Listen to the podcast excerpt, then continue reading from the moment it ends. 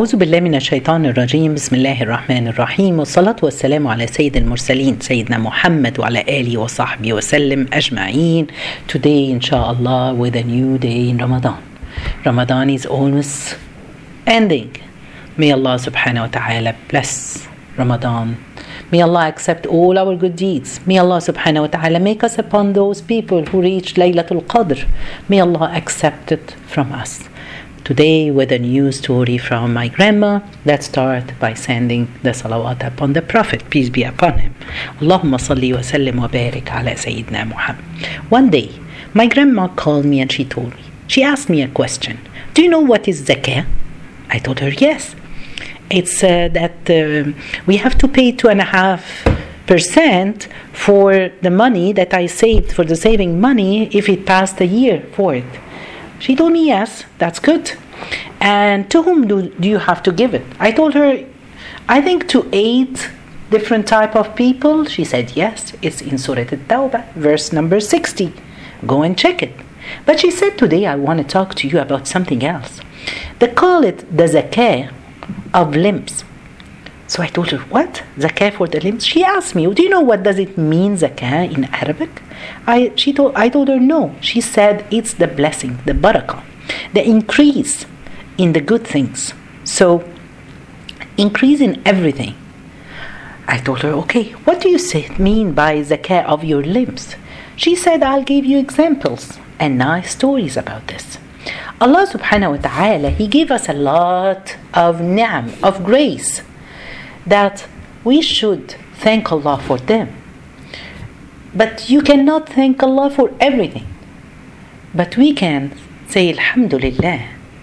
Always we say it, you praise Allah verbally. But the shukr, which is thanks, it can be verbally and by one's physical action.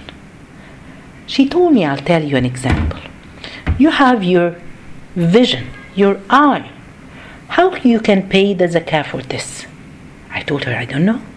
She said, Allah subhanahu wa ta'ala created this eye so you can see the beautiful of the creation around you.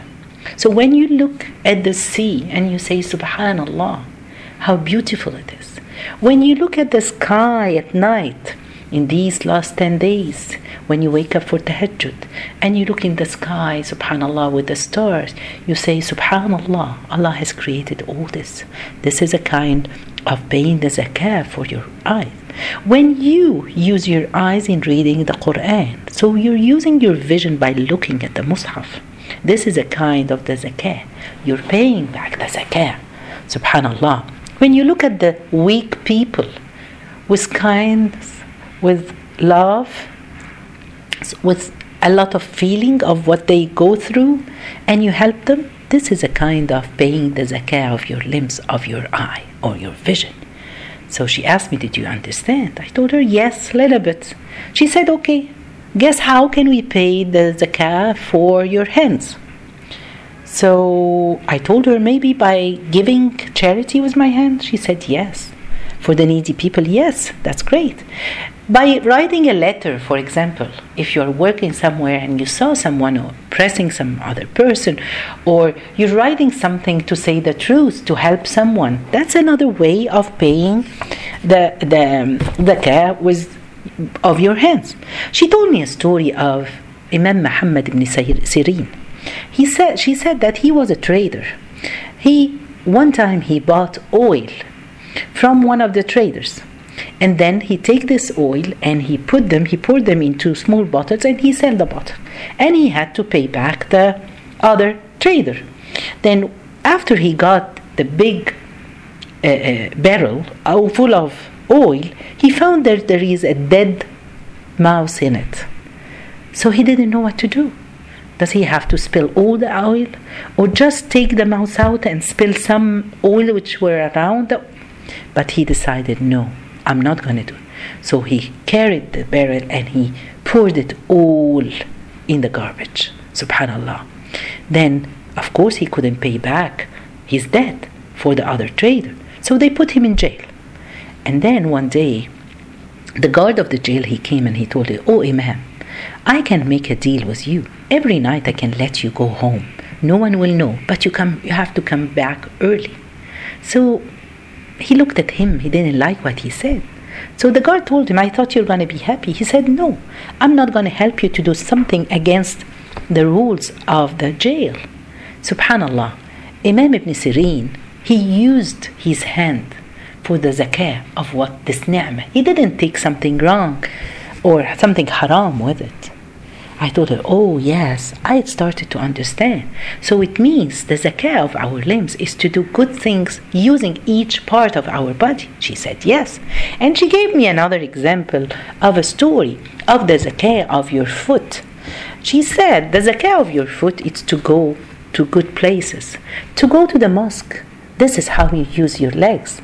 To go to visit your parents. This is bir walidain, being good to them. Going to visit your family and she told me the story of Fortuna. She was a slave. She lives in Egypt. She was living at the time of Omar ibn Abdul Aziz when he was the leader of the Muslim nation. She had chicken in her uh, uh, barn, and subhanallah, every night she in the morning she wakes up and she finds that somebody stole from her chickens. She had a lot of chicken. And because she had you know around her uh, uh, barn it was the, just a, a, very small fence. So they can jump. She tried to stay awake all the night watching the chicken but she couldn't do it because she was old. What did she do? She's just nine chicken left for her so she wrote to Umar ibn al-Khattab a letter asking him please I don't have money. I need someone. I need you to make a high fence around my so we can protect the chicken from the thief. So Omar, when he received the letter, he wrote to the uh, uh, mayor of Cairo, where she used to live, Ayub bin Shurahbil, and then he told him, go and build for her a high fence and take care of her. This is something. So he took an action. This is a kind of taking, this is what we call the zakah of your limbs. There is another thing, which is the limb, the zakah of your heart. What? A zakah for the heart too? She told me yes. We have qalb salim, the pure heart. This is how Allah had created us with this pure heart. When we are babies, we don't have any, we're not, we don't have we don't envy other people. We're happy for everyone. This is how it should be. This is the right, the pure heart, how it is. And the Prophet gave us the example of the Habib al Najjar in Surah Yasin, the one who asked his people, Follow your messengers. But they didn't listen to him and they killed him. When they killed him, the angel told him that go to paradise. So the first thing he said, I wished my people knew about this, that this is the pure heart. Even when people harm you, you don't have anything against them. And this is what we are saying with asking Allah these days for the pardoning, for the afu. So let's pardon people. If you want to be among those people who pay back for the zakah of your hearts, your pure heart forgive other people. Subhanallah. Allah subhanahu wa ta'ala in the Quran, He said that علمت نفس ما قدمت وأخرت. A soul will know, will then know what it has put forth and kept back. Put forth in your life by praying, giving charity, giving the zakah, a good deed that you're doing.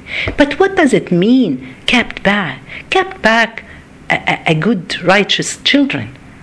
Subhanallah, kept back a, a sadaqah jariyah that you have done it in your life and you will get rewards as far as somebody is using or the knowledge that you have left. Subhanallah, we all worried about our children.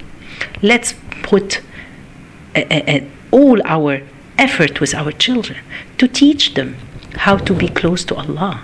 Now, all what we care about is our children, which university they're gonna go, Harvard, or they're gonna go to which university in UK or here and there. Subhanallah, it's good to care to take care of those, but that's not only the thing.